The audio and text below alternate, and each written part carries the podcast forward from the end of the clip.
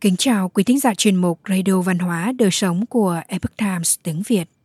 Hôm nay, chúng tôi hân hạnh gửi đến quý thính giả bài viết có nhan đề Cổ điển hay lãng mạn, bài do Hoàng Lan biên dịch theo bản gốc lấy từ The Epoch Times.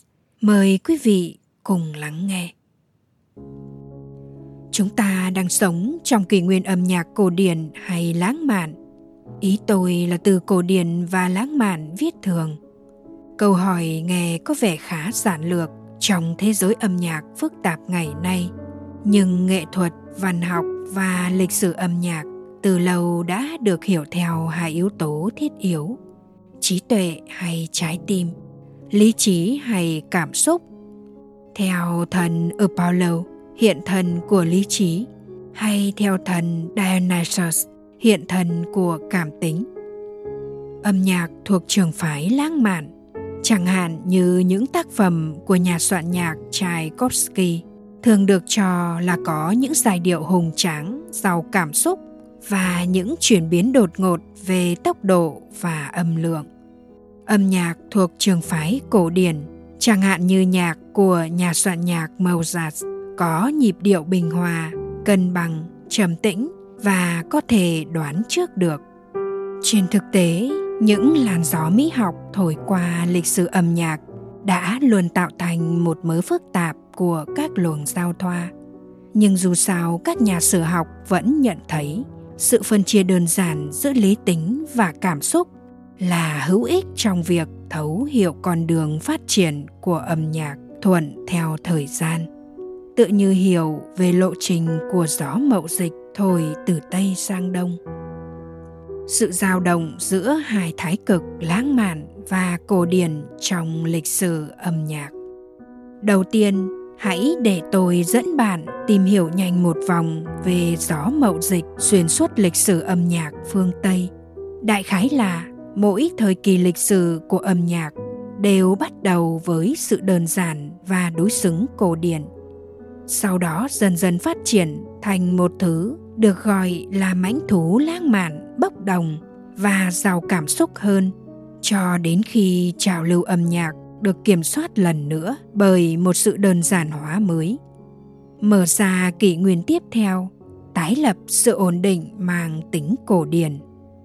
Ví dụ, âm nhạc trong giai đoạn đỉnh cao thời phục hưng cuối thế kỷ 16 đã phát triển quá mức về cảm xúc với những cung bậc phức tạp nhiều giọng ca đồng thời hát các lời hát khác nhau đa âm đôi khi biểu diễn nhiều bản nhạc hoàn toàn khác nhau bằng các ngôn ngữ khác nhau. Sau đó, vào khoảng năm 1600, các nhà soạn nhạc thời kỳ đầu của trường phái Baroque như ông Claudio Monteverdi, sinh năm 1567, mất năm 1643, đã chỉnh lại trạng thái hoang mang của âm nhạc đó bằng cách quay lại với một giọng hát duy nhất trong thể loại bài hát có tên là Monody, một thuật ngữ mượn từ thơ cổ điển Hy Lạp, được hát bởi một người thay vì một dàn đồng ca. Tuy nhiên, theo thời gian, âm nhạc trường phái Baroque cũng không thể tự kiểm soát và nó phát triển phức tạp thành nhiều bè hoặc các bè rắc rối hơn. Ví dụ, chúng ta có thể thấy chúng trong các bản viewer tàu pháp của nhà soạn nhạc Bach và những bản oratorio, thanh sướng kịch, hợp sướng lộng lẫy phô trương, nhạc organ hào nhoáng và các bản hòa tấu kèn đồng. Một cuộc cách mạng mới đã diễn ra trong thời kỳ tiếp theo, gọi là thời kỳ cổ điển điển hình có nhà soạn nhạc Mozart dạ và Haydn bắt đầu bằng cách đơn giản hóa tối đa các khúc ca opera của thời kỳ Baroque, vốn đã trở thành một phương tiện để phô trường kỹ thuật ứng tấu đầy phức tạp. Một tác phẩm mang tính bước ngoặt ở giai đoạn này là vở opera theo chủ đề Hy Lạp cổ điển, tên là Orpheus Elvridic năm 1762 của nhà soạn nhạc Christoph Willibald Gluck, sinh năm 1714, mất năm 1787. Bản opera này tuyệt đối không cho phép sự ngẫu hứng nào cả, mà phải tuân thủ nghiêm ngặt theo các nốt trên bản nhạc và giai điệu tương đối đơn giản. Do đó đã đưa trạng thái lộn xộn của âm nhạc lãng mạn quay về trật tự gọn gàng của trường phái cổ điển. Lần dao động tiếp theo từ trường phái âm nhạc cổ điển quay trở lại trường phái lãng mạn đã đưa chúng ta đi từ thời kỳ cổ điển, dần dần tiến đến cuối thời kỳ lãng mạn với các nhà soạn nhạc Gustav Mahler và Richard Strauss cùng với phiên bản âm nhạc gồm lượng lớn các nhạc cụ hào nhoáng đầy cảm xúc và sự hòa âm phức tạp. Sau đó, vào những năm 1920, sự điều chỉnh tư duy trong âm nhạc lại lần nữa được thực hiện. Lần này là bởi nhà soạn nhạc Arnold Schoenberg, sinh năm 1874, mất năm 1951, cùng với phương pháp 12 âm sắc hoàn toàn duy lý, phi điệu tính, tức là không theo điệu thức hoặc thang âm nhất định nào, khiến cho việc thể hiện cảm xúc trở thành điều cấm kỵ trong sáng tác âm nhạc trong suốt nhiều thập kỷ. Hiện thân của trường phái cổ điển này lại lần nữa phát triển thành trường phái tần lãng mạn ngày nay. Còn tàu lượn cảm xúc của những mảnh ghép hậu hiện đại pha trộn đủ loại phong cách, thường là nhiều loại phong cách cùng một lúc, như trong những tác phẩm của các nhà soạn nhạc William Bowcom và Michael Doherty. Tuy nhiên, quá trình lặp lại nói trên trong hệ thống khép kín của lịch sử âm nhạc biểu diễn trong nhà hát giờ đã bị mất đi vị thế của nó bởi sự bùng nổ của phong cách âm nhạc phổ biến như pop music, âm nhạc thế giới, âm nhạc truyền hình và âm nhạc lại tạp.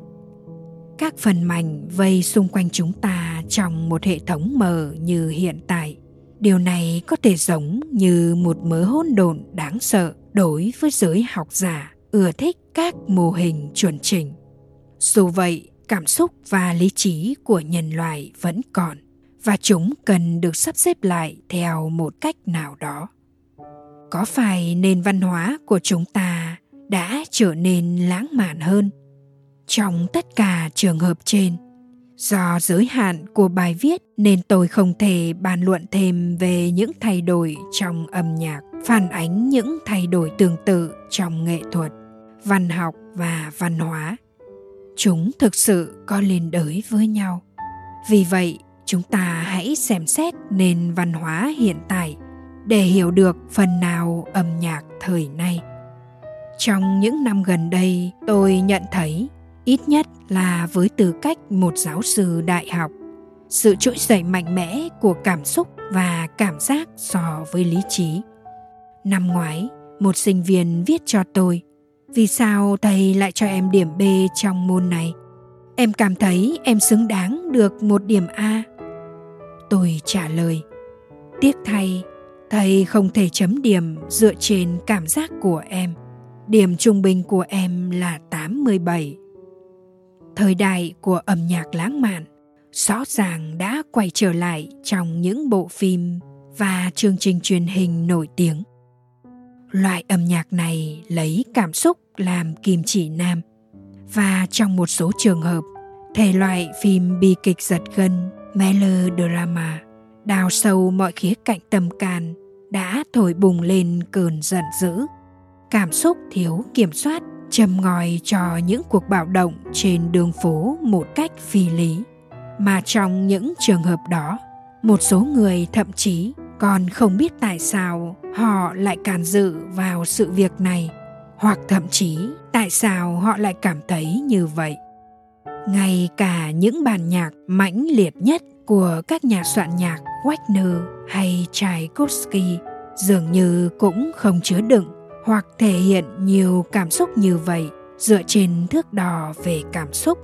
Dưới sức tác động của những cảm xúc nội tâm mạnh mẽ hơn vào ngày hôm nay, chúng ta dễ nhận thấy rằng mặc dù trước đây được cho là phóng túng không kiềm chế cảm xúc, Nhưng âm nhạc lãng mạn của thế kỷ 19 thực ra là được xây dựng một cách đầy lý tính.